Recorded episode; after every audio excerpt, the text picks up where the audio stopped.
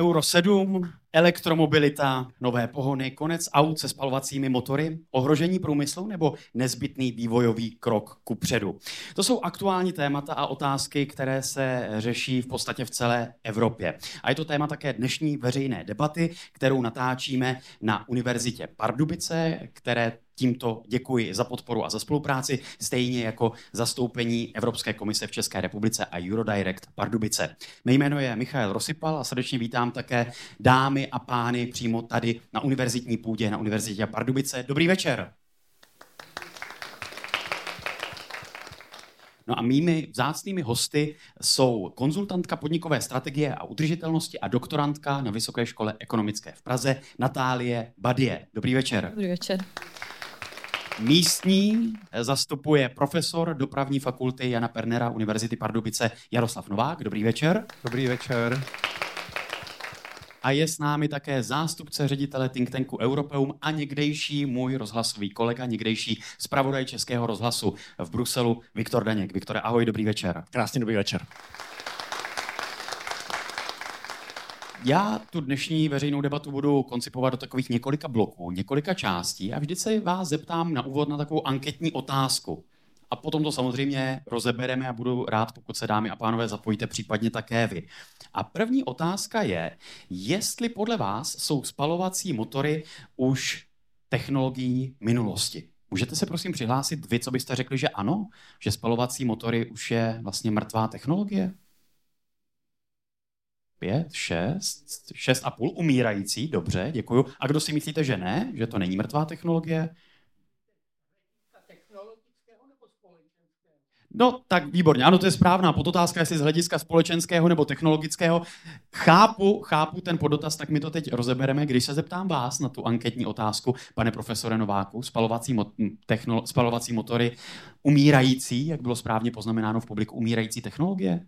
No, když se podíváte na vize automobilek, které už do rozvoje elektromobility eh, investovaly nesmírně spoustu úsilí a peněz, a když se podíváte na jejich rozvojové programy, kde automobily se spalovacími motory končí, tak eh, v podstatě eh, asi je to realita, která se někomu může líbit a která se někomu nemůže líbit, ale prostě je to realita. No.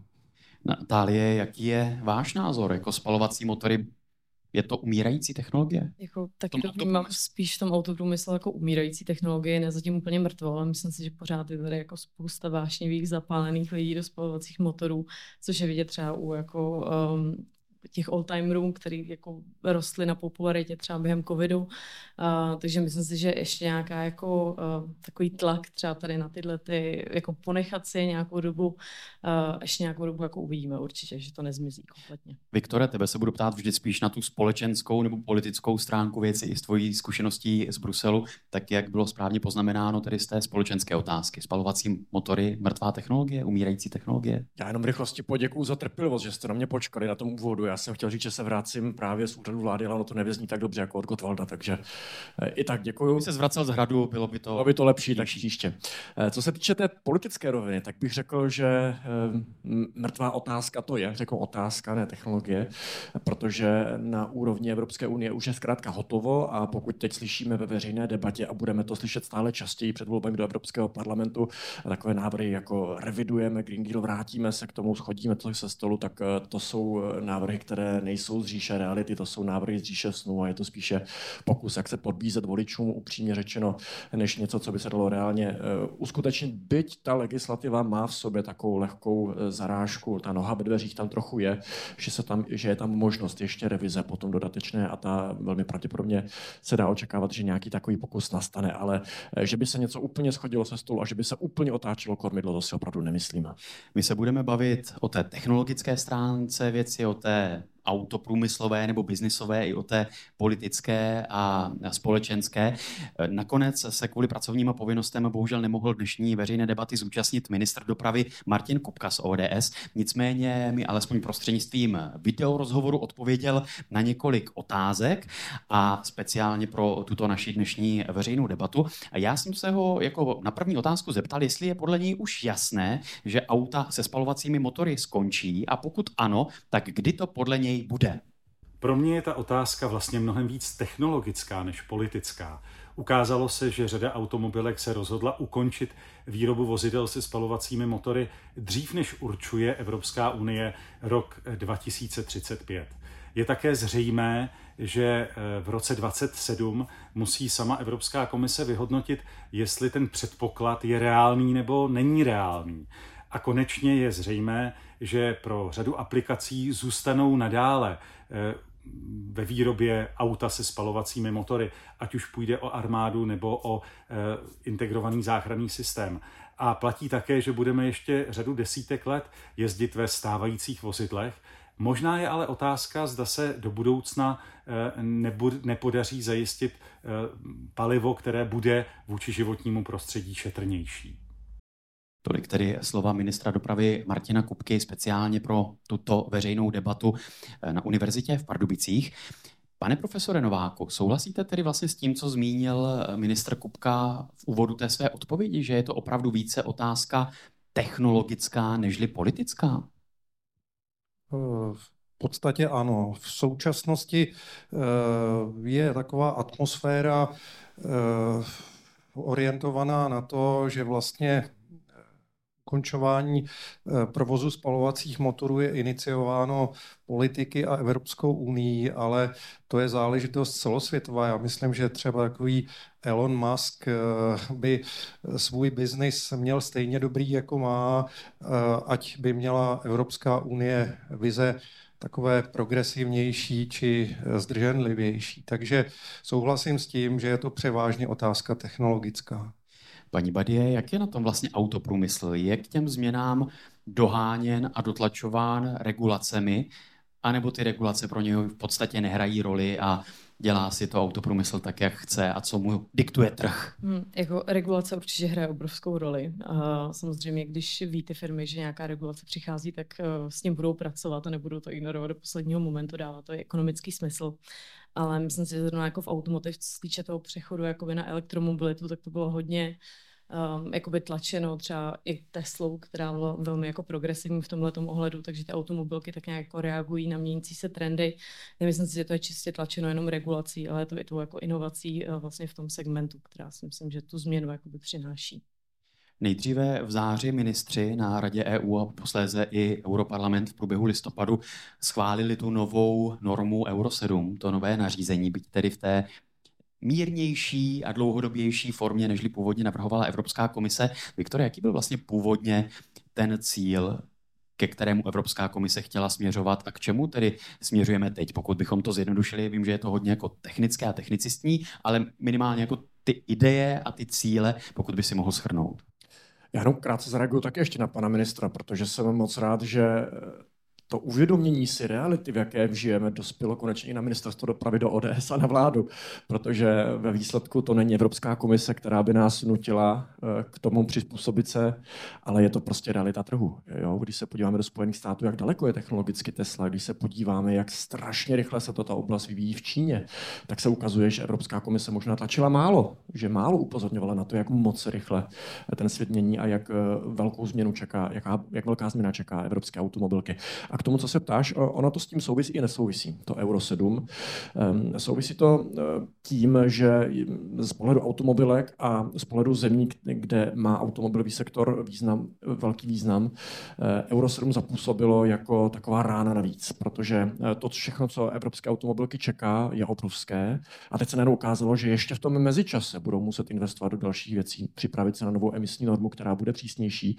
Proto to vnímali jako jakousi zradu možná, řekněme. Z pohledu Evropské komise to ovšem smysl dávalo, protože Evropská komise řeší eh, jisté narovnání podmínek mezi, auta, mezi auty na spolovacím, mezi auty na benzín a naftu, zjednodušeně řečeno.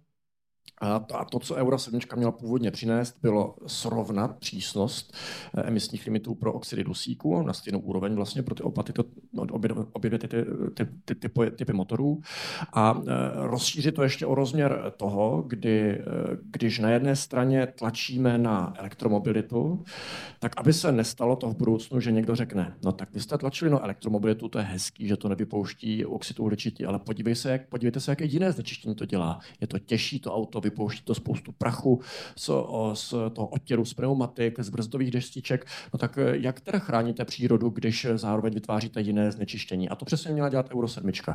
Když tlačíme tedy na jiný typ technologie, tak pohlídat si, že tím jenom nespůsobíme ten problém někde jinde, lokálně v těch emisích prachových částic.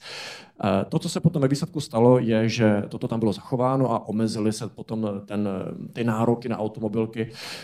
Byl vyslyšen s velkým přispěním Česka ten argument, že není úplně fér automobilky teď ještě zatěžovat novou regulací v situaci, kdy se musí připravit na tak velké změny a v situaci, kdy ten dopad vlastně reálně na výrobu aut na spalovací motory asi nebude tak velký té Euro 7, protože když se podíváme na to, kdy začne platit a jak rychle se mění ten průmysl, tak je otázka, jestli vlastně eh, kdy budou nějaká auta s Euro 7 na silnicích v Evropě jezdit. Pane profesore, čistě z toho technologického hlediska, bude se teď něco opravdu zásadně měnit? My ještě přesně nevíme, jak Euro 7 dopadne, ale na základě toho, v jakém jsme teď procesu, je to jako velká technologická změna? Uh, přechod na nový typ pohonu. Z hlediska eh, konstrukce celého automobilu to zas tak velká není, z hlediska pohoného řetězce zcela zásadní.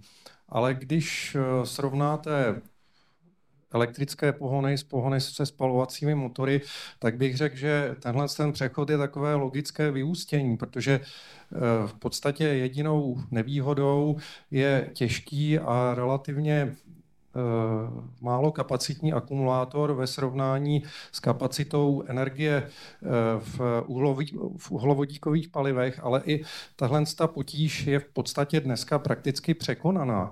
Takže v zásadě je to přerod velký, ale asi je v pořádku, že se tomu dává čas, ale já se vám přiznám, kdybych nešel studovat techniku, já jsem uvažoval o studii historie a mě e, docela zajímavý, zajímavý tyhle ty procesy i v kontextu s tím, co se dělo dřív. Prostě jezdili parní lokomotivy, už nejezdí. Byla analogová elektronika, je číslicová elektronika. Je to prostě přirozený proces. E, Dřív bylo spoustu zdrojů, zdrojů znečištění, a kouř to byl symbol pokroku, dneska je to prostě symbol minulého století, takže je to, myslím, zcela přirozený proces, ke kterému muselo dojít, ale bude trvat nějakou dobu. U té Euro 7, pane profesor, zůstávám ještě s dovolením u vás, se také hodně řeší právě to, nakolik se na znečištění podílejí vlastně ty teď jak se to jmenuje odborně, prostě to, co odlítává od brzd a od pneumatik. Eh, není právě v tom problém, když ty elektromobily kvůli baterkám jsou těžší, že právě tady tyhle efekty budou negativnější? Uh, Pomineme-li tedy eh, emise z výfuku, tak jsou tu tedy emise z brzd a emise z pneumatik.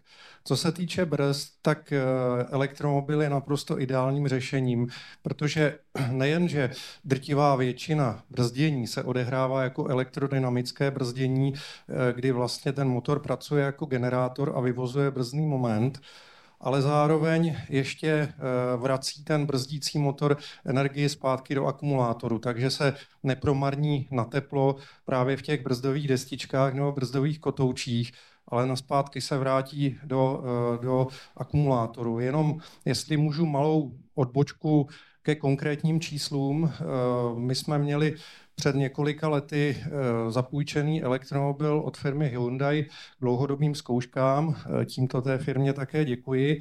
A například jsme jezdili zkušební jízdy tady v Orlických horách přes sedlo Šerlichu a tam, eh, když se vyjelo nahoru a pak se sjelo dolů, tak se 40% energie, která byla odebrána cestou nahoru, odrekuperovalo zpátky do baterie. Eh, na brzdových destičkách nezbylo v podstatě nic, takže, eh, takže co se týče toho otěru z brzd, tak to je elektromobil v podstatě ideální řešení a asi lepší technické řešení neexistuje. Co se týče těch pneumatik, máte pravdu, tenhle ten problém zůstává, ale zase na druhou stranu musíme si říci to, že elektromobil řadu ekologických, energetických eh, i trakčních problémů odbourá, ale řadu jich prostě neodbourá. A to jsou právě třeba ty pneumatiky. Neodbourá problém s nedostatkem parkovacích míst neodbůrá problém s velkými nároky individuální automobilové dopravy na prostor a na energii. Takže asi tak. Pan v první řadě se chtěl zapojit nebo dodat něco k tomuto tématu?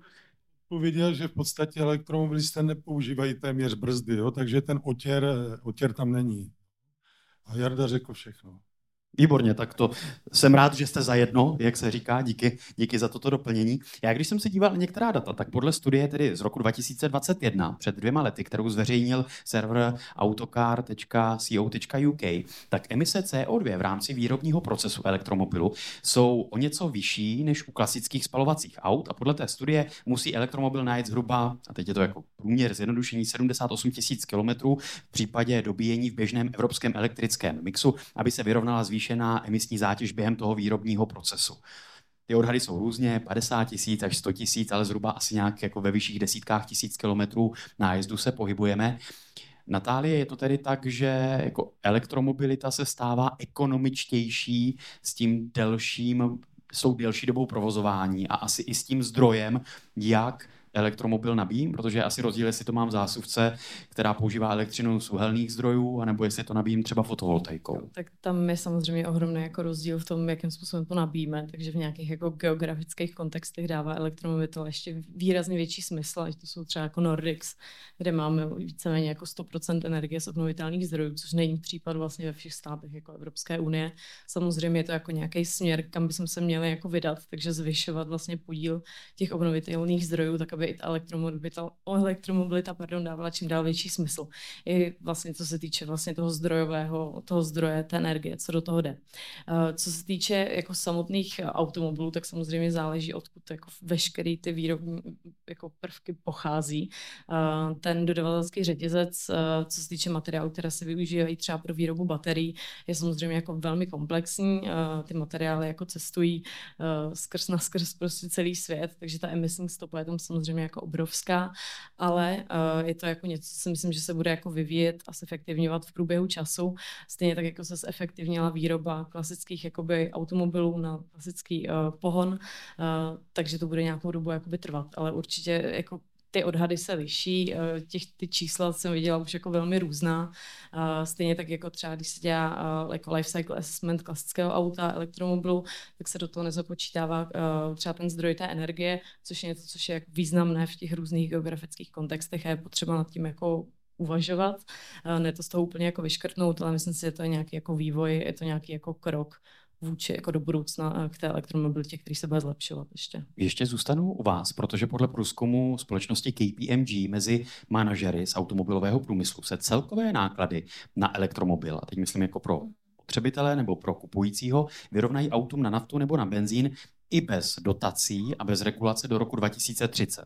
Zase je to jasně nějaký odhad, nějaká predikce, ale i podle toho, jakou vy jste dělali studii na VŠE, mm. tak jako souhlasila byste s tím odhadem a nemusíme se tady si hantrkovat o rok, ale jestli ten horizont je realistický. Tak jako eh, tím, že se postupně budou čím dál tím více jako elektromobilů v portfoliu těch automobilových eh, výrobců a, a budeme postupně se zbavovat těch klasických automobilů. Samozřejmě tam jsou jako nároky na opravu.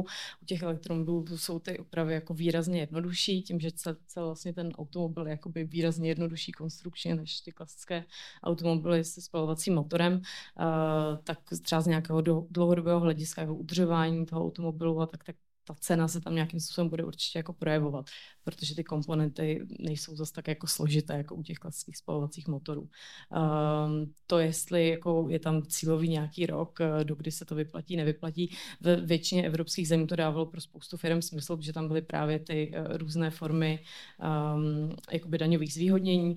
Třeba v Německu tam to bylo jako velmi výrazné, to bylo třeba 1% jakoby hodnoty toho vozu, uh, takže potom jako samozřejmě to ten dopad má i jako ekonomický. Ale na tom začátku, když se snažíme jako podpořit tu adopci té nové jako technologie, tak určitě dávalo smysl to i podporovat, eh, co se týče různých jako daňových zvýhodnění třeba pro firmy jakoby adaptovali. Viktore, my se dostaneme bez zesporu k tomu samotnému vyjednávání a k tomu politickému a diplomatickému zápolení v Bruselu právě ohledně Euro 7 a spalovací motory. To bude v té další části, ale podle průzkumu agentury STEM lidé v jednu dobu právě, když se to řešilo, tak nejvíce googlili právě tady tyhle termíny. Euro 7 a spalovací motory Proč se podle tebe z toho stalo vlastně takové politikum a tak výbušné politické téma?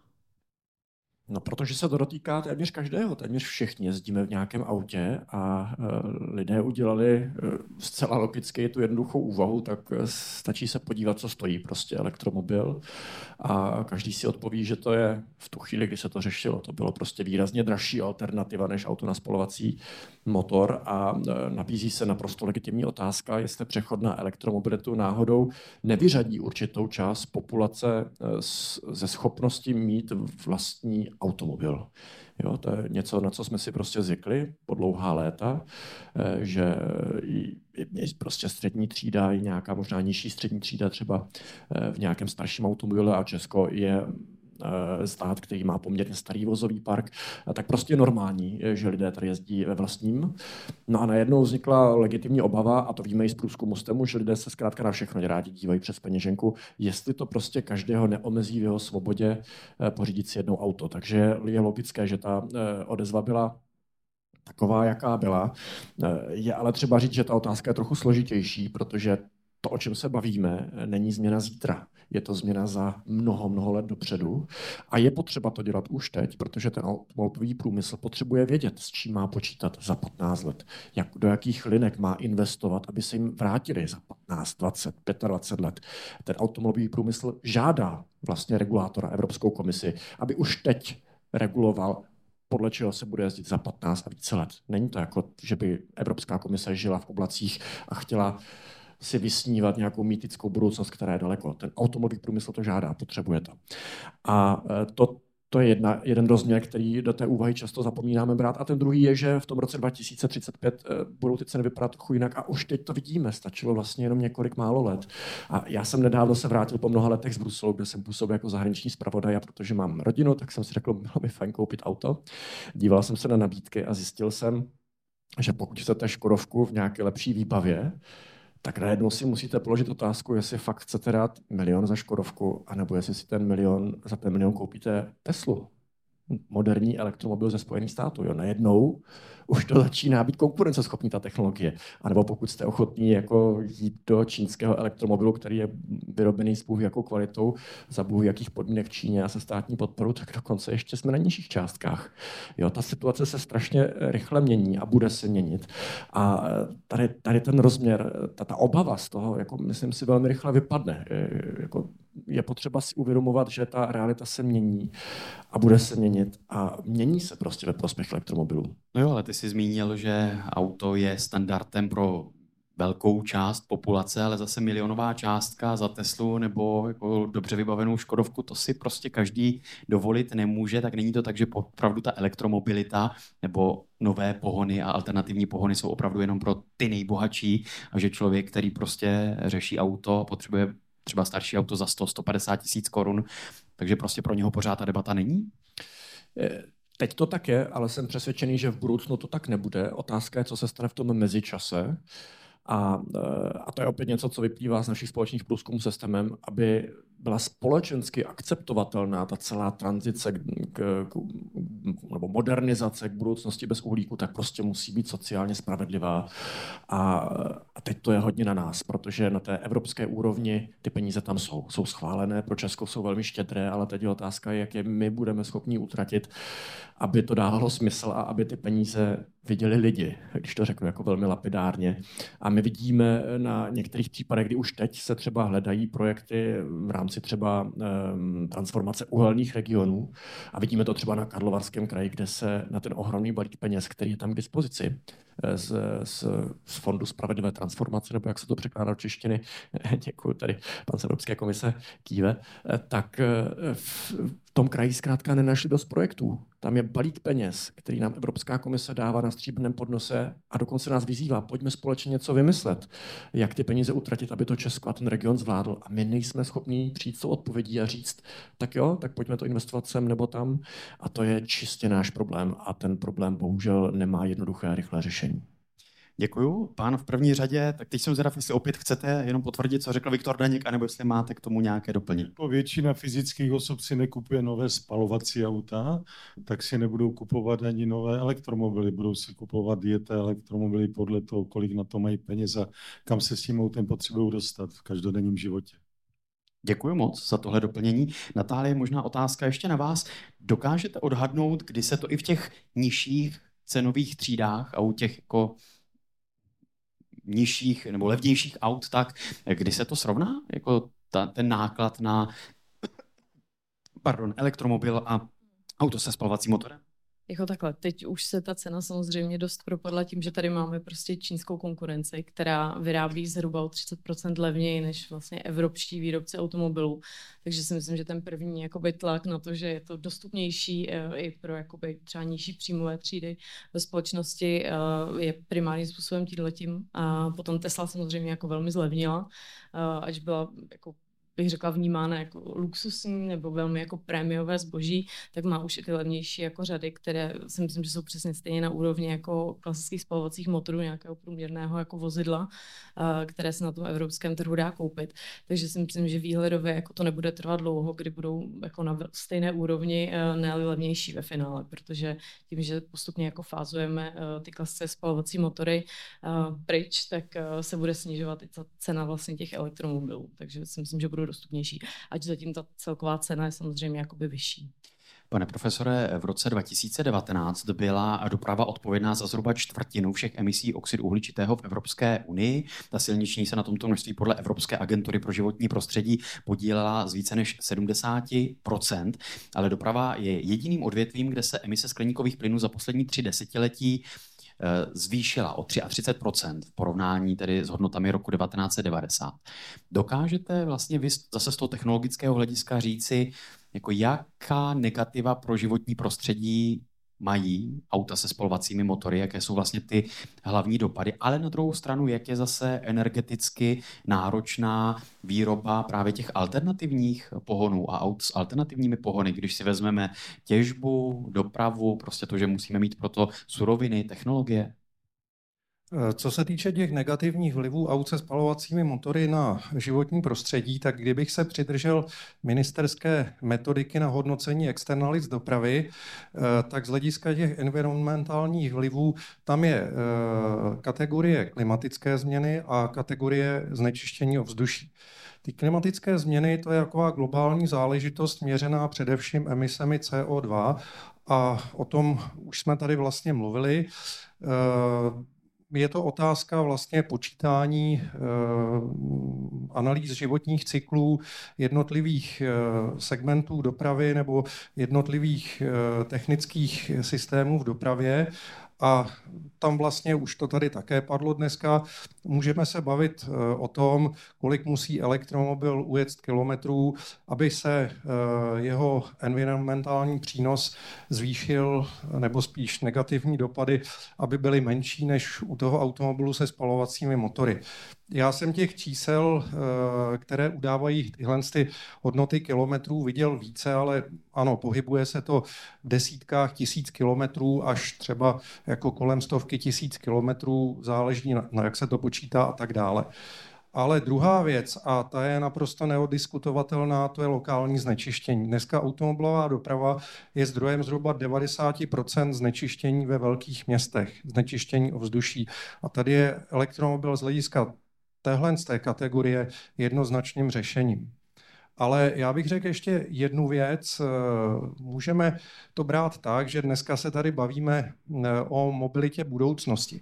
A my jsme se do posavade bavili v podstatě pouze o eh, intramodálních změnách v mobilitě. To znamená eh, změna pohonné jednotky, spalovací motor, elektromotor, ale mám pocit tady takové té atmosféry, že neexistuje jiné řešení než individuální automobilová doprava ale eh, a i vlastně ty intramodální změny eh, společnost vnímá někdy dost bolestivě.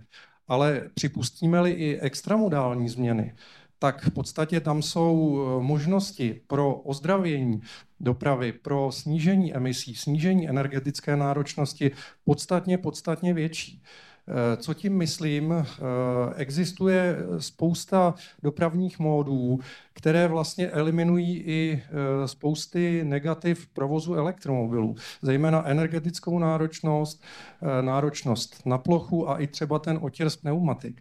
Takže myslím tím třeba využívání i jiných dopravních módů než individuální automobilová doprava. A když zůstaneme u té individuální automobilové dopravy, tak myslím tím třeba ve využívání sdílení eh, nebo eh, třeba, jak už tady bylo řečeno, rozvinutí obchodu s, ojetí, s ojetými elektromobily. Jo, čili tady je široká paleta možností pro ozdravění, ale jako jedinou podmínkou je, aby společnost přijala péči o životní prostředí jako určitou prioritu, což u poměrně velké části společnosti nevnímám. Jak technologicky a energeticky náročné je vyrobit auto s alternativním pohonem, ať už třeba právě co se týče třeba těžby lítia, ale potom i třeba samotná recyklace těch baterií, protože o tom se hodně také mluví, že to může být vlastně negativní faktor. Uh té recyklaci. Tady eh, se nám situace hodně posunula. Eh, v těch prvních letech odporu proti elektromobilitě byly i takové argumenty, to se nám tady v příkopech eh, budou válet ojeté baterie. Vůbec ne. Na rozdíl od ojetého auta se spalovacím motorem je elektromobil, který je ojetý velice žádaná komodita, neboť obsahuje řadu vzácných surovin, zejména, zejména právě litium. Takže je, bez, eh, je asi takovou informací, která není úplně známá to, že třeba v České republice nemáme zatím výrobce bateriových článků eh, pro elektromobily, ale už tady začíná fungovat technologie eh, na recyklaci článků z elektromobilů. To je firma Kovohutě Příbram. Jo, čili recyklace je v podstatě výnosný biznis, který se samozřejmě bude rozvíjet krok, roku, eh, krok, krok eh, stejně vlastně jako elektromobilita, krok za krokem. A jak říkám, třeba na území České republiky ta recyklace předběhla i výrobu. Natálie, podle Evropské asociace výrobců automobilů byl podíl elektromobilů a hybridů v tom celkovém Evropskou unijním vozovém parku zhruba 45% v první polovině letošního roku. Nejvyšší ten podíl byl v severských zemích, naopak střední a východní Evropa v tom podílu zaostává, ten podíl je nižší. Čím to je? To čistě kupní sílou obyvatelstva? Tak je tam nějaká jako rezistence vůči změně určitě, ale třeba i to, že nemáme tolik jako dobíjecích stanic, jako je tomu v těch severských zemích. Takže když se člověk jako rozmýšlí, jaký typ auta si pořídí, tak když třeba ví, že jako cestuje delší vzdálenosti a v nějakém jako geografickém kontextu, kde ví, že to třeba není tak jednoduché uh, najít vlastně to nabíjení, tak v tu chvíli ještě pořád zvažuje, co pro něj dává jakoby větší smysl v tuhle chvíli.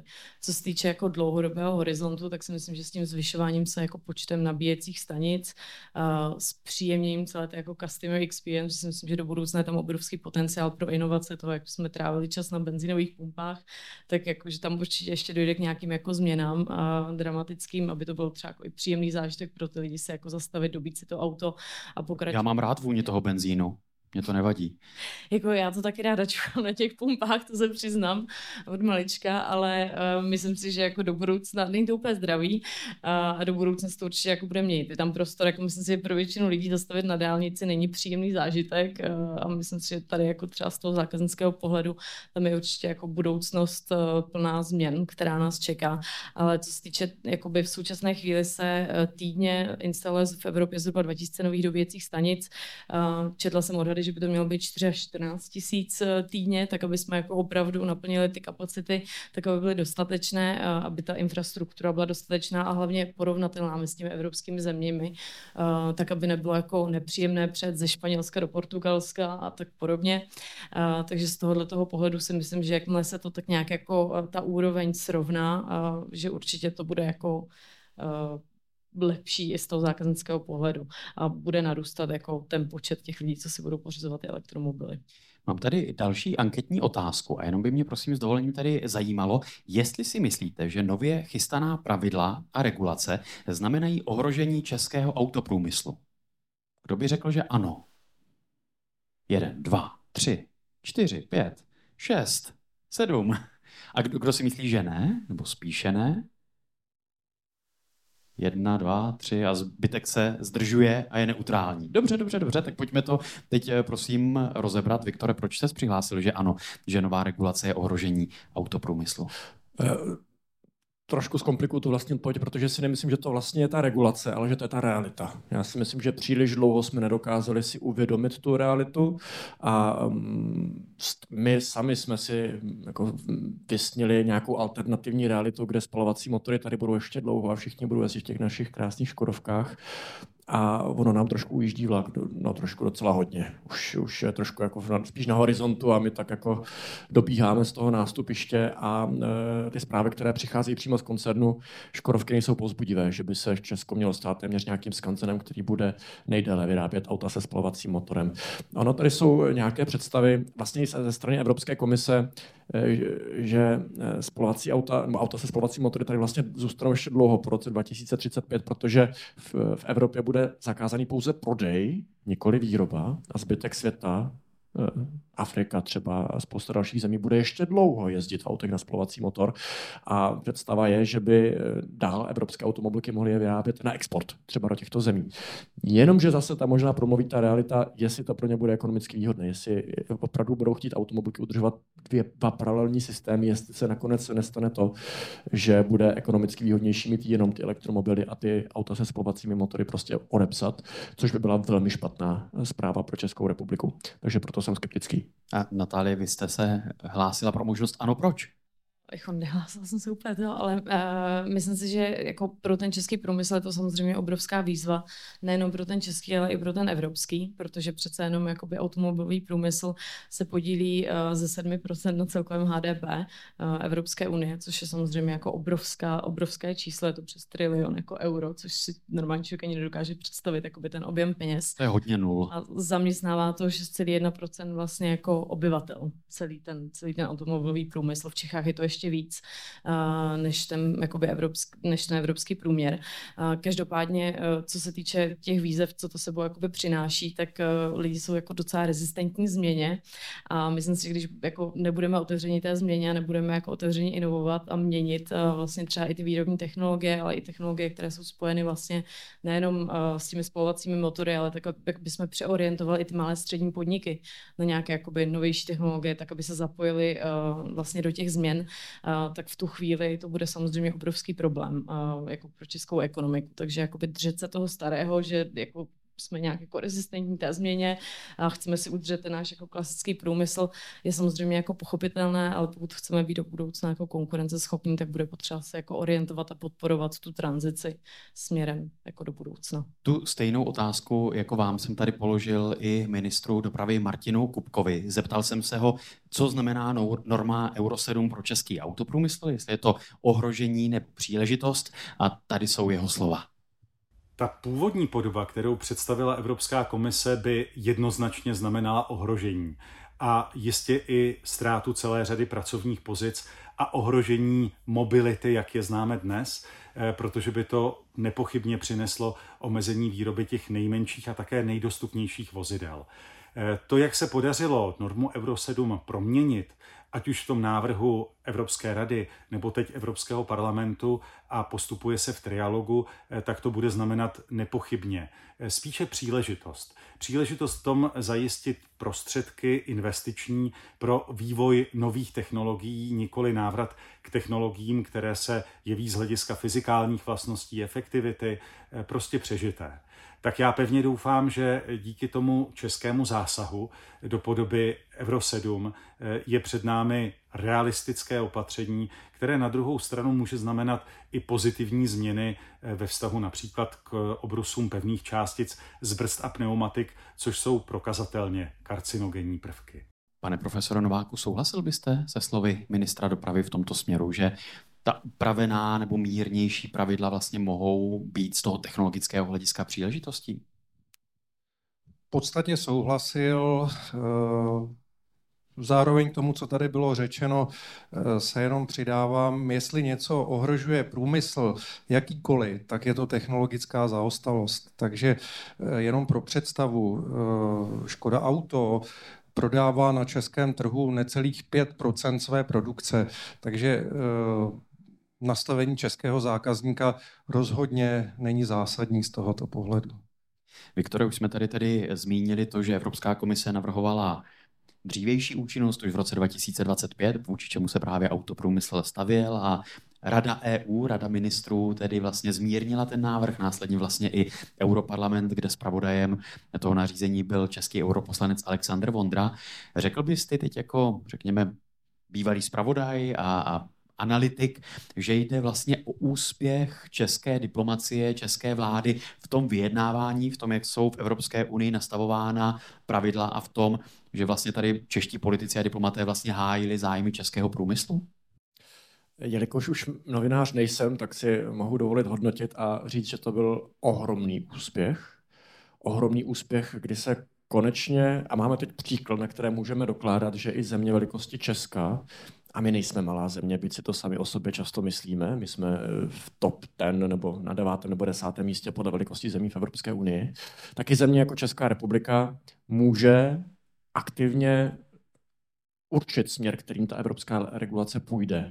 Protože Evropská komise eh, jenom navrhuje, dává nabídku těm ostatním, jak by ta regulace eh, z expertního pohledu měla vypadat, ale pak je na europoslancích a členských státech, jak se potom dohodnou na tom výsledném eh, znění. A tady Česká republika se hrála ohromně aktivní roli. Byla to Česká republika s tou zkušeností s předsednictví čerstvou, která dala dohromady koalici států, která protlačila tu mírnější variantu a potom stejně důležitou roli sehrál i český europoslanec Aleksandr Vondra, eh, který navzdory tomu, že je z poměrně okrajové frakce, tak eh, dostal do výjimku tento velice důležitý legislativní návrh a i jemu se podařilo najít tu většinu v Evropském parlamentu pro mírnější, eh, mírnější podobu té regulace. Je třeba dodat, že v Evropském parlamentu se v posledních letech dosti mění celková taková atmosféra, zvláště v Evropské lidové straně, eh, ke všem tady těm zeleným, eh, v úvozovkách zeleným eh, návrhům. Takže tomu taky určitě hrálo do karet. Ale kdykoliv se říká, že je to český úspěch, tak já, abych citoval klasiku, klasika, vždycky trochu nesouhlasně zvedám obočí, protože na začátku to téměř vypadalo jako katastrofa. Zvláště pan ministr Kupka se rád chlubí tím, že to je úspěch, protože to byl on, kdo to kdo to skutečně vyjednal, ale na začátku ten přístup byl úplně katastrofální, protože pan ministr Kupka se to rozhodl spojit eh, Euro 7 s tím takzvaným zákazem, to není úplně zákaz spalovacích motorů, ve chvíli, kdy Česko už vyjednalo finální kompromis, kdy my jsme se podepsali pod znění, o kterém jsme říkali, to je to nejlepší, co může být na stole. Uplynulo pár týdnů a najednou Česko přiletělo do Bruselu a řeklo, tak, tak takhle to vůbec nechceme, my už nejsme předsednická země, tak tohle ne.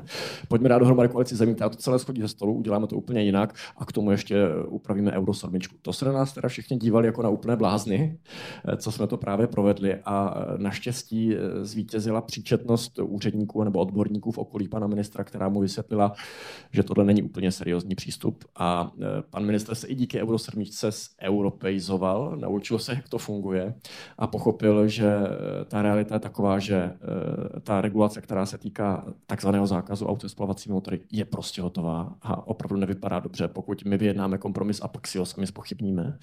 A udělal to, že to oddělil, tak jak to měl udělat na začátku. Oddělil ty věci, už jsme se nevraceli ke spalovacím motorům a soustředili jsme se na Euro 7, přinesli jsme racionální argumenty, proč by to mělo vypadat takto, proč to je výhodné nikoli jenom pro nás, ale proč je to výhodné pro všechny v Evropě. Protože to je ten přístup, jak bychom měli vyjednávat v Evropě. Pochopit, že my jsme také Evropa. A přinášet řešení, která fungují pro všechny. To přesně se stalo a ukázalo se, že to prostě funguje. Našla se ta potřebná většina a Česko díky tomu prosadilo svou. Takže to je recept, který bychom i v tom negativním, i v tom dobrém měli následovat i v budoucnu. Já jsem se také eh, ministra Martina Kupky zeptal, proč bylo pro českou vládu eh, tak důležité právě to nařízení zmírnit a co očekává od těch následujících vyjednávání v trialogu, protože ten legislativní proces ještě zdaleka není u konce, tak tady jsou slova ministra dopravy pro dnešní veřejnou debatu. Já už jsem trochu odpověděl na to, eh, proč jsme se pustili s takovou vervou do změny, protože by opravdu měla i pro životní prostředí vlastně kontraproduktivní efekt Upozorňovali jsme na to, že takové nároky omezení výroby těch nejmenších a nejdostupnějších vozidel by vlastně přineslo zpomalení obměny vozového parku. A v okamžiku, kdy budou lidé jezdit déle svými staršími vozy, tak to bude mít pochopitelně i větší negativní dopad na životní prostředí. Podařilo se díky dobře pozbíraným argumentům eh, přesvědčit celou řadu zemí a získat je na naši palubu eh, a proto také došlo k významné proměně. Eh, podařilo se prodloužit lhůty, které budou mít výrobci na aplikaci té normy. Také se podařilo významně změnit ty požadavky, ať už co se týče samotných emisních limitů, tak co se týče samotných technických podmínek a testovacích podmínek a, a upravili jsme celou řadu dalších klíčových věcí, jako je například eh, právě ten monitoring na palubách vozidel, to, kde se budou schromažďovat data. Nově to bude především u výrobců, aby sami na základě toho mohli ovlivňovat podobu eh, dalších vozidel a dalších technologií.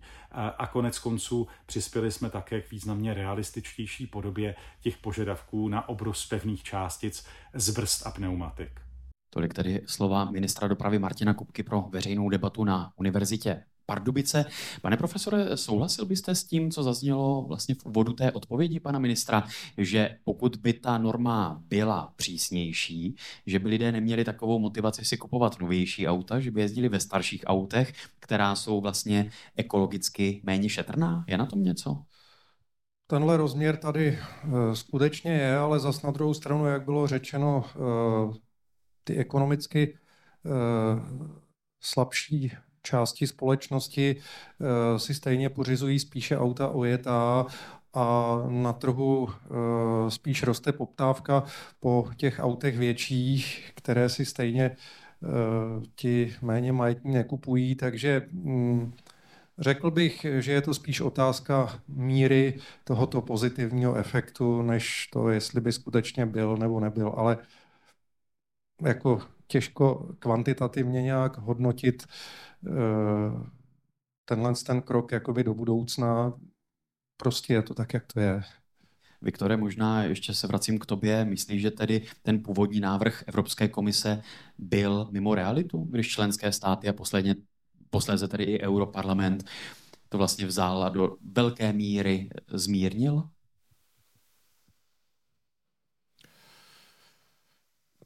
Já to asi neumím úplně posoudit. Jo, jako já jsem velmi intenzivně v té době ještě byl v kontaktu s Evropskou komisí, dokonce i s těmi konkrétními úředníky, kteří tu legislativu navrhovali a z jejich pohledu to smysl dávalo, protože jim přišlo nefér, aby pro auta se spalovacími motory eh, na benzín a na naftu ne, ne, nebyla eh, stejná, stejně přísná úroveň regulace. Jo? E, takže jim šlo o to, jakoby vlastně srovnat podmínky. Reagovali vlastně na zpětnou vazbu ze strany biznisu, kdy na Euro 6 přišlo hodně negativní zpětné vazby, že to je složitá norma, že je hodně administrativně za, za, zatížila a Euro 7 to výrazně zjednodušovala, takže oni očekávali poměrně příznivou odpověď vlastně ze strany biznisu a trochu je zaskočila ta, ta nepřátelská reakce, protože možná podcenili, jak moc náročné to pro, pro biznis je v tuto chvíli se přizpůsobovat těm budoucím regulacím a do toho ještě řešit Euro 7. Ale no takže vlastně na to nemám úplně jednoznačnou odpověď, jestli tu realitu přecenila nebo ne. V jistém smyslu to, to, v jistém směru to smysl prostě dávalo. No ale pak je tady ještě jeden velmi důležitý faktor a to je obecně jako evropská konkurenceschopnost, protože loni byla téměř polovina celosvětově prodaných elektromobilů od čínských výrobců a podle prognóz bude tento podíl v příštích letech ještě růst. A čínští výrobci elektroaut loni prodali zhruba dvojnásobný počet vozidel než jejich evropští i američtí konkurenti dohromady. Zaspává evropský průmysl v tomto směru a zaostává za Čínou? Já si myslím, že možná, jak tady zazněl ten, jako ta reference k těm historickým událostem, že třeba eh, v Evropě jsme byli i výrobci eh, jako chytrých telefonů nebo mobilních telefonů a taky vlastně během jako nějakých šesti let eh, jsme o tu dominanci naprosto jako přišli, přesunula vlastně do azijských regionů. To samé, když si třeba vybavíte ještě jako analogový aparát, jako foťáky, tak taky vlastně už jako ta doba je jiná v současné době už skoro nikdo ani foták nemá, všichni fotí jako na telefon. A, a řekla bych, že tady to bude jako něco podobného, že pokud nebudeme reagovat nějakým způsobem aktivně na tu změnu, tak prostě přijdou jako jiní, progresivnější, rychlejší hráči na ten trh, který potom můžou sebrat tu pozici, kterou vlastně historicky ty evropské automobilky měly. Takže nějakým způsobem potřeba na to určitě jako reagovat. A ty čínští výrobci, když se to třeba porovná, tak co jsem četla jako nějaké studie, tak v průměru od nějakého jako návrhu automobilu až k nějakému pilotu, to u klasických výrobců trvá zhruba čtyři roky. Eh, čínští výrobci jsou schopni celý ten proces udělat za 21 měsíců, což je samozřejmě jako obrovský rozdíl. A eh, hlavně ten přesun od té jakoby engineeringové technologie toho spalovacího motoru je najednou teď jako fokus na software. A v tomhle tom oni jsou jakoby lepší, rychlejší, že mají jako silnější ty softwarové týmy, které jako vyvíjí ten software prostě rychleji a jsou schopni jako rychleji i reagovat na tu poptávku těch zákazníků. Takže poptávka po různém jako infotainmentu, v tomhle tom jsou jakoby lepší, jsou lep, jako lépe i reagují třeba na tu poptávku těch čínských zákazníků, na kterou třeba my jako, uh, jako evropští, evropští výrobci reagují pomaleji, že třeba v tom nemají takovou expertízu. Ale dokážeme vůbec konkurovat, protože vy jste pro Forbes řekla, díky státní podpoře jsou v Číně elektroauta až o třetinu levnější než vozidla se spalovacími motory. V Evropě je to takřka naopak. Elektromobily jsou tu zhruba o 27% dražší. Uh-huh. Uh, samozřejmě uh, ta jako cena, uh, výrobní cena u těch evropských automobilek je jako jiná. Je to i tím, že třeba v Číně u těch automobilek nejsou jako v, v uních uh, zaměstnanci, takže pardon. V odborech. V odborech, pardon. Všechno děláme v angličtině, jak mi občas vypadne slovo, se omlouvám. Tak právě oni nemají jako ty výrobní podmínky, nebo ty podmínky těch eh, lidí, co pracují ve výrobě, jsou jako velmi, velmi jiné. Samozřejmě, plus je tam ta státní podpora, ty podmínky si myslím, že budou i v mnoha případech jako velmi diskutabilní. A to vlastně ty evropští výrobci mají jako výrazně dražší výrobní celý ten proces, ať už se jedná o ty spalovací motory nebo i o ty elektromobily. A, takže určitě a, ještě z výzkumu vyšlo, že vlastně pořád cena je jako nejdůležitější prvek, který někdo jako kritérium, který zvažujeme při nákupu jakéhokoliv automobilu.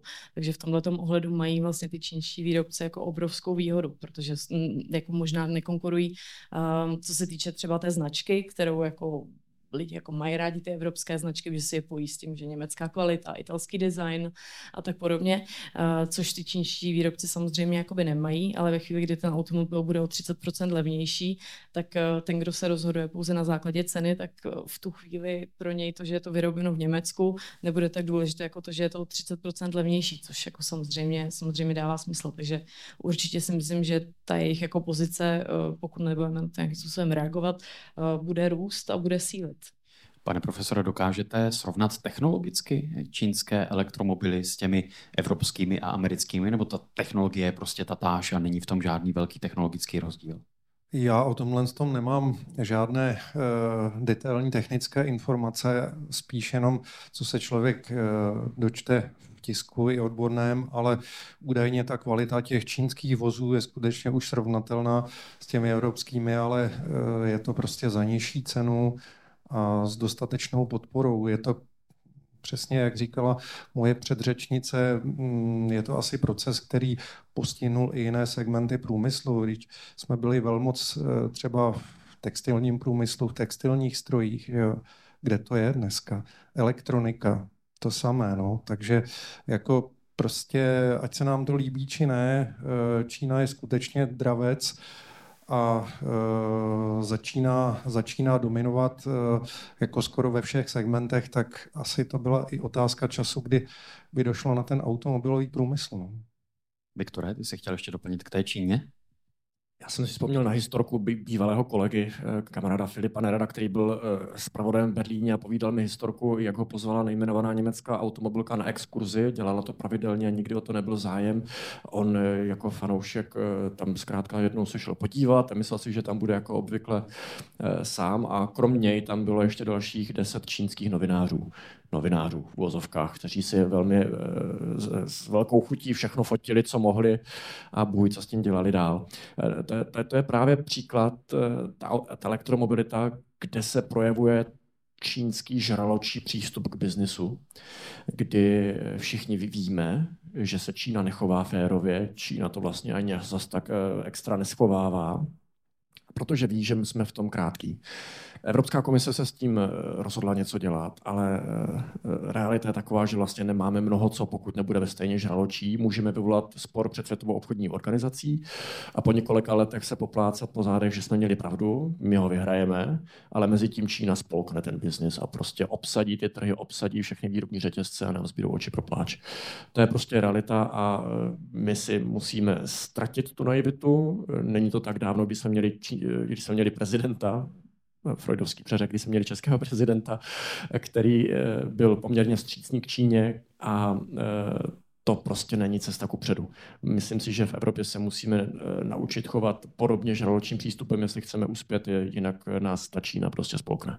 A Natálie, co dělat tedy konkrétně, aby nám neujížděl a neujel ten vlak, jako o tom mluvil i Viktor před chvílí. Tam asi jako hlavní rozdíl je, že v Číně mají vlastně kompletně jako vertikální integraci toho procesu jakoby výroby, což my zatím jakoby nemáme, nebo nesoustředíme se na to. Jinými slovy, že vyrábí všechno prostě od že softwaru. Vlastně jako od softwaru přes ty baterie, eh, samozřejmě jsme vyráběli ty spalovací motory, nebo v tom, v tom jak to byla ta klíčová jako, jako um, schopnost nebo znalost těch našich výrobců. Každopádně v Číně oni jako naprosto dominují uh, té výrobě, zpracování, ať už je to těch jako vzácných chou pro výrobu, uh, těžba, výroba, výroba baterek, uh, softwarová řešení. Takže z tohohle toho pohledu oni se jako velmi soustředí tady na ty jakoby části, uh, co se týče toho, toho elektromobilu.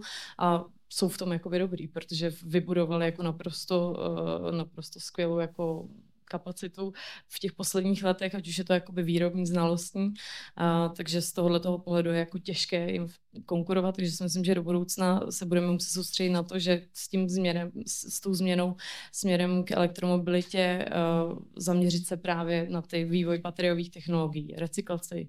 Uh, myslím si, že tam je jako spousta biznesových příležitostí, třeba jako pro mladý lidi na univerzitách, že to otvírá jako spoustu nových dveří, uh, kde se dají zakládat, dělat nové jako inovace biznesy v Německu, spousta jako zajímavých firm, třeba kvůli jako Mnichova, uh, co jsem koukala, kde vymýšleli jako různé technologie ať už je to právě ta recyklace těch baterií, solárně poháněné, prostě automobily a tak podobně, takže je toho fakt spousta.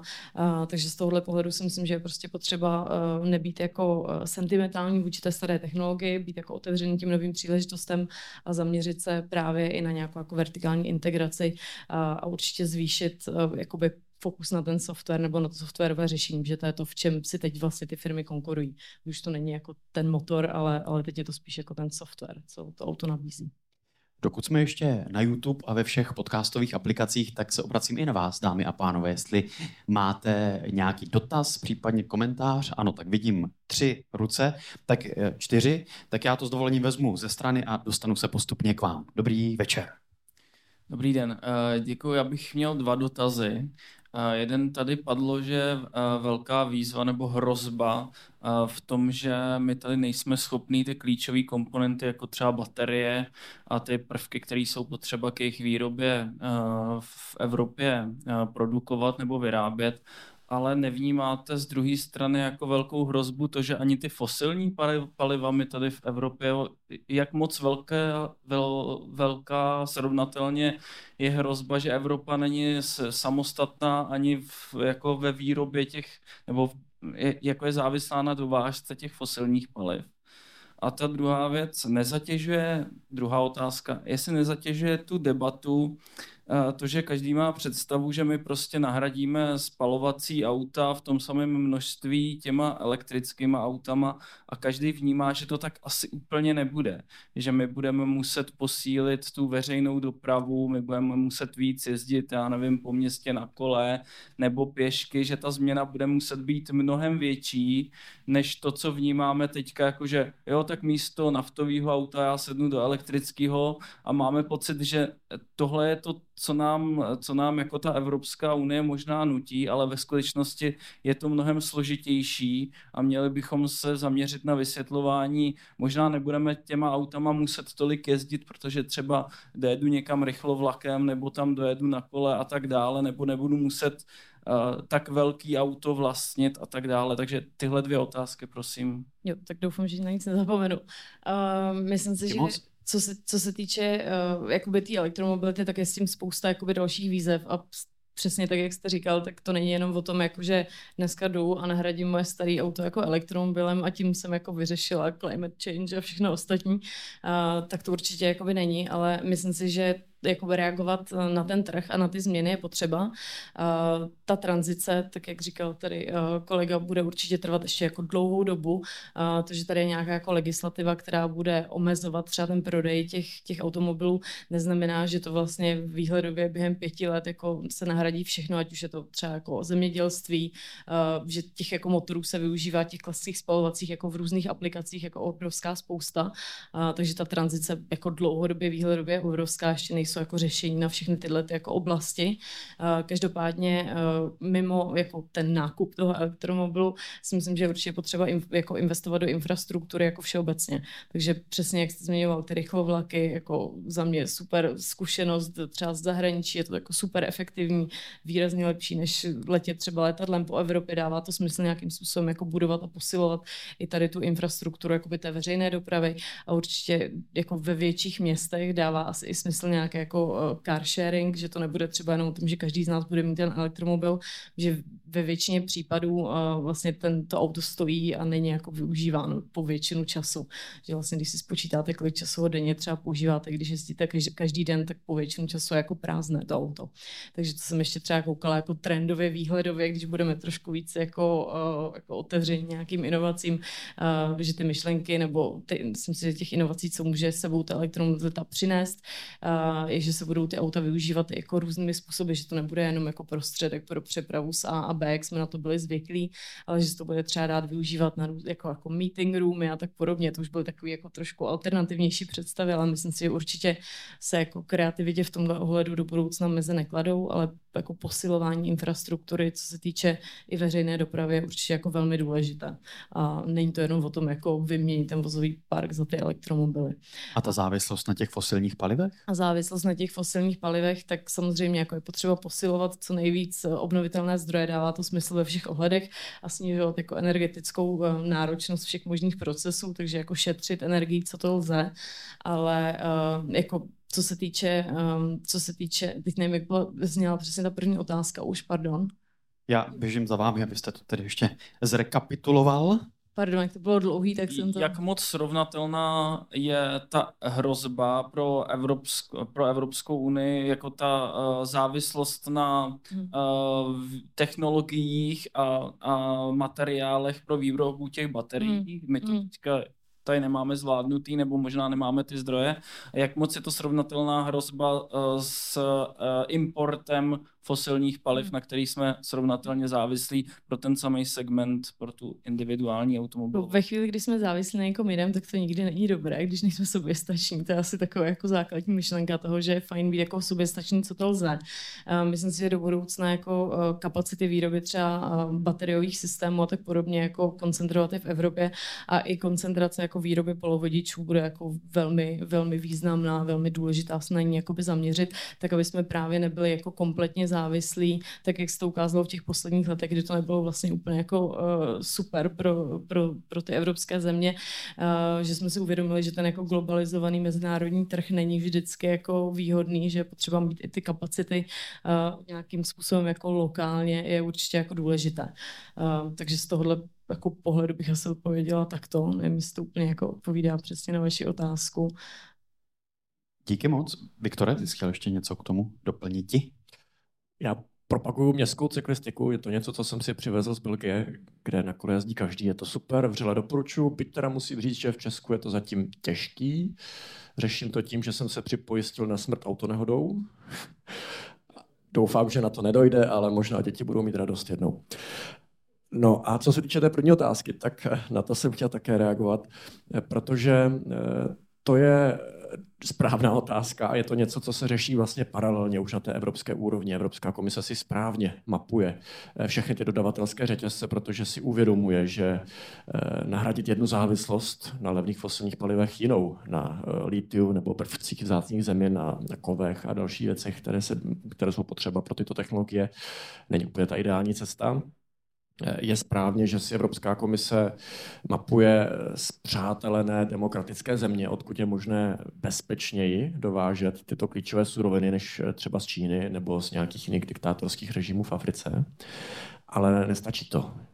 V Evropě máme také zásoby, ale eh, některých, některých těch surovin, ale v Evropě je realita taková, že kvůli přísným regulacím je prakticky nemožné otevřít nový důl. A není to vlastně jenom kvůli regulacím, je to i kvůli nám, protože my zkrátka nechceme, aby se nám za domem něco těžilo. Ale myslím, že si i my, jako občané, musíme uvědomit tu realitu, že pokud eh, nechceme, aby na nás doléhala klimatická změna a ona na nás začíná doléhat, eh, pokud nechceme, aby nám lesy hromadně vysychaly kvůli suchu, pokud nechceme extrémní výkyvy počasí, eh, sucha, hurikány, teď už, nebo co to bylo na té Jižní Moravě a podobně, pokud nechceme třeba klimatickou migraci, a tak dále, mohl bych dlouho pokračovat, tak to bude něco stát i nás. Třeba to, že budeme muset tolerovat ty větrné elektrárny za domem, anebo eh, továrnu na elektromobily, která, která málem vznikla a nevznikne v České republice. Mohla to být obrovská eh, příležitost i pro českou zaměstnanost. No a další věc jsou právě, je právě ta těžba, eh, ta těžba v Evropě, kdy my chceme třeba ty elektromobily, ale nechceme úplně teda eh, tu těžbu a chceme, aby se to dělo někde, kde to nevidíme daleko od nás a takhle to asi úplně nemůže fungovat. Díky moc, máme tady další dotaz. Dobrý večer. Dobrý večer, děkuji David Brbera tady z dopravní fakulty. Já jsem si tady v mezičase vytáhl jenom několik rychlých čísel, jsou teda z jara letošního roku. Eh, v České republice k dubnu 2023 bylo registrováno necelých 6,5 milionů osobních vozidel. 6 milionů 425 tisíc. Z toho elektrovozidel bylo necelých 16 tisíc. A z těch 16 tisíc elektrovozidel necelých 25%, pouze 23% bylo v jaksi soukromých vozidel. Takže v tuhle chvíli nám v České republice jezdí necelé 4 tisíce soukromých vozidel na baterky a 16 tisíc elektrických vozidel celkem v té kategorii osobních vozů. Celkem 6,5 milionů osobních vozů. 2035 zákaz výroby nových eh, spalovacích vozů.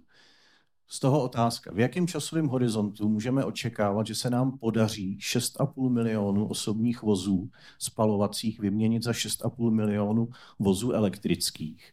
Ono tady teda zaznělo to, že tam bude nějaký tlak na potlačení té individuální uh, mobility. Jo, ale zase na druhou stranu, tam to vidím tak, že lidi jsou obecně velmi citliví na takovýhle jako direktivní, uh, direktivní zákazy nebo, nebo nařízení.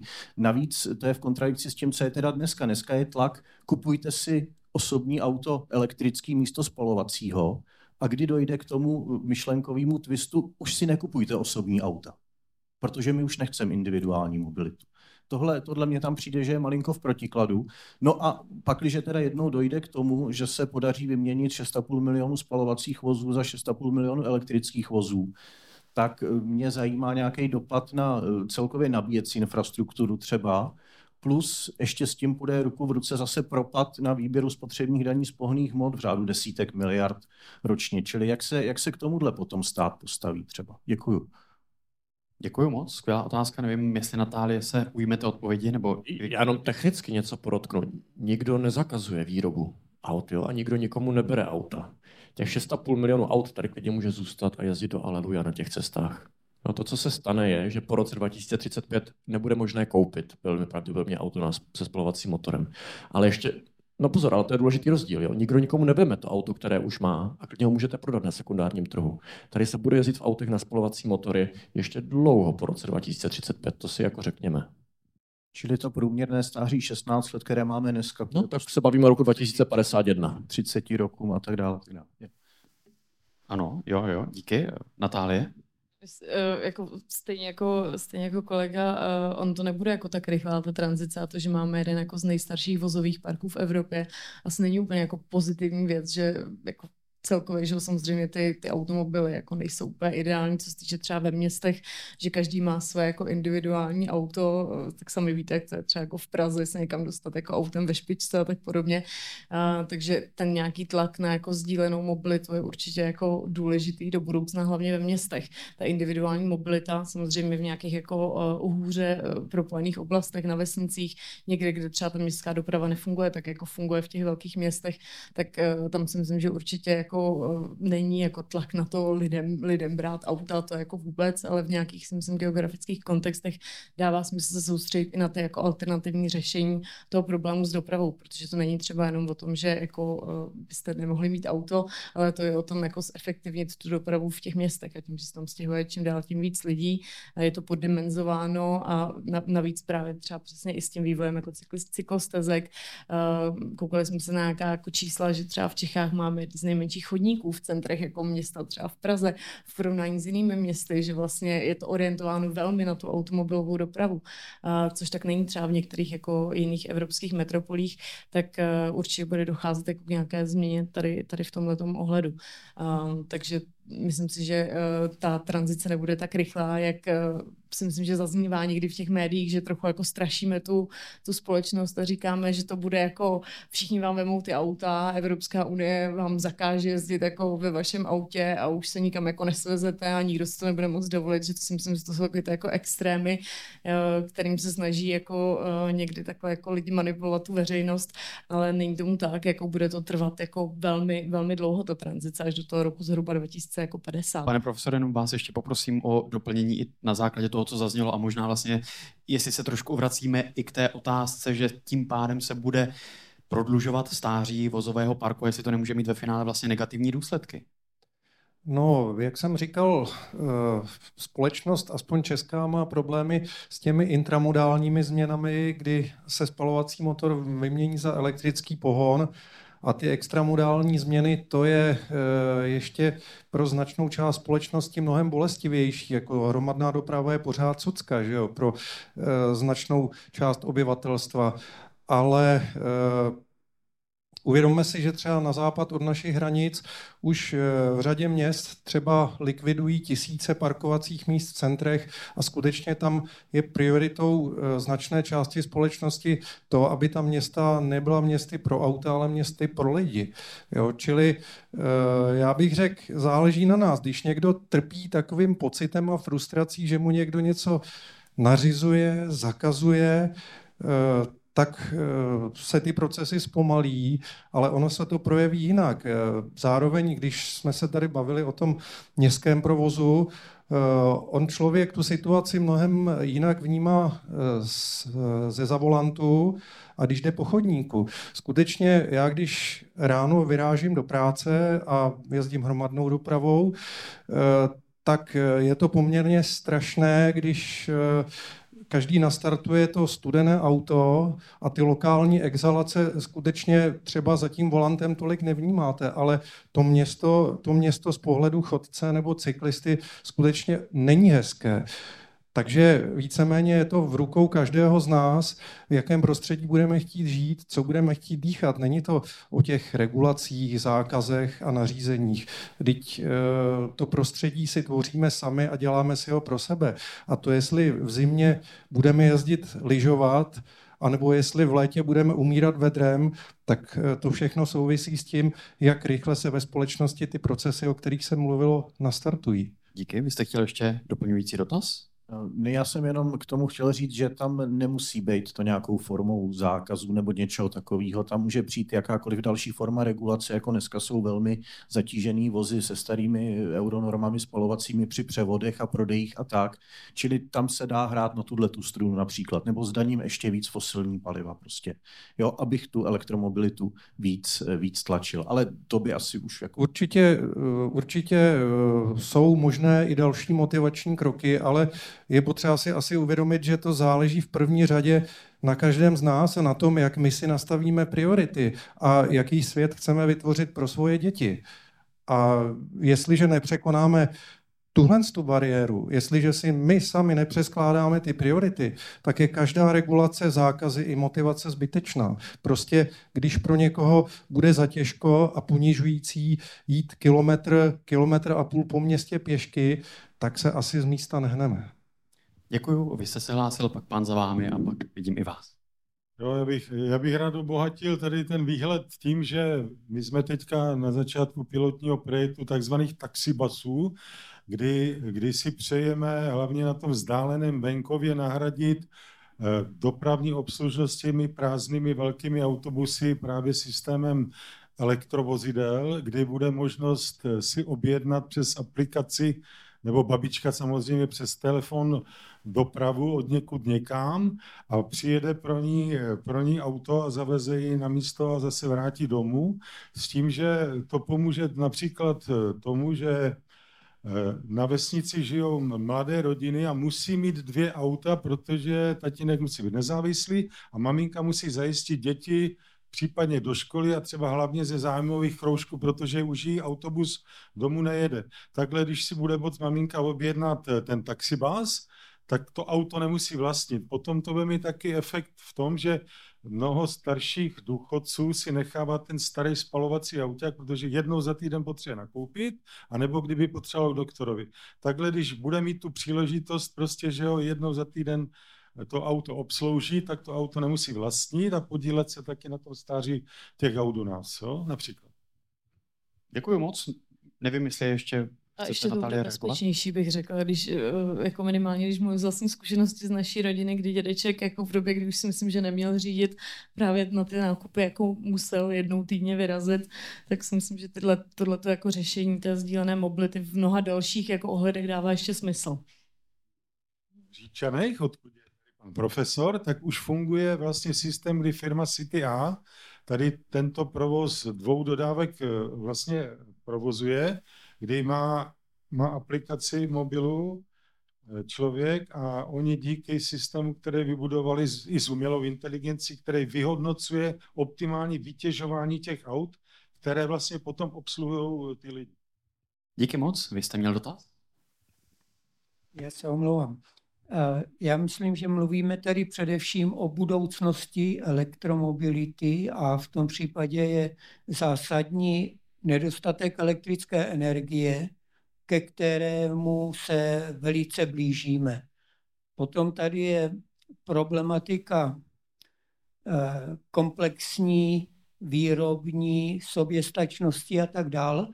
Jestliže v současnosti ustupuje celá Evropská unie od těžkého průmyslu a energeticky náročných výrob, tak nemůžeme být soběstační. Teďka u nás se to projevuje tím, že likvidujeme Vítkovický železárny, nebo co to tam je. Do 90. let jsme měli asi 10 fabrik, kde se vyráběly na střední a vysoké úrovni dopravní prostředky. Eh, dopadlo to tak, že se všechno zprivatizovalo a dneska tady máme jenom cizí Škodovku. Reálně. A to k soběstačnosti taky nesměřuje. Eh, další věc je, eh, pravděpodobně neznáte přednášku pana Blahinky, ale to nebudu rozvádět.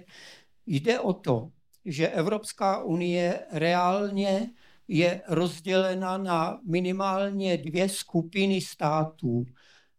Česká republika patří do té skupiny těch chudších států, kde nejsou žádné podnikatelské matky. To znamená, my tady máme jenom robotárny, ale automobilový průmysl založený na bateriích, případně na vodíku, kdyby k tomu došlo, bude podstatně jednodušší a v tom okamžiku klesne množství výrobních prostředků a fabriky se odtud odstěhují do států matek.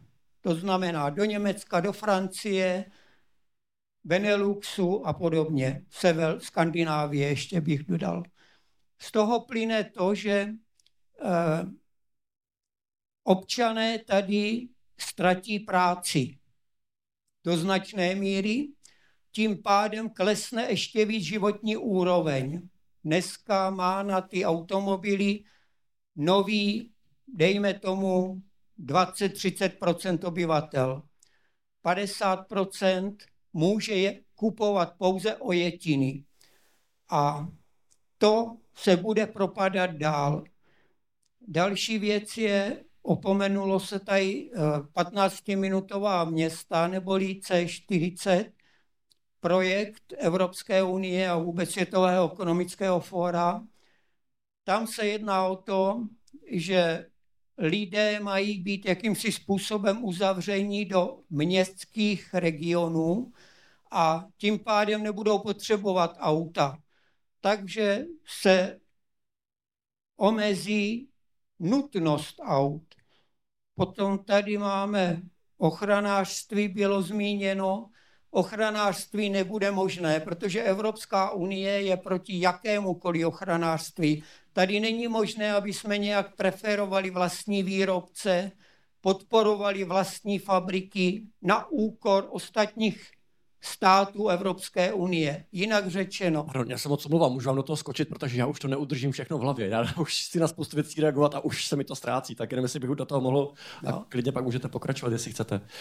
Uh, já jako nechci lakovat na růžovo, že je to bude hrozně snadné a budoucnost je skvělá a růžová, nebude to bez problému. To v žádném případě.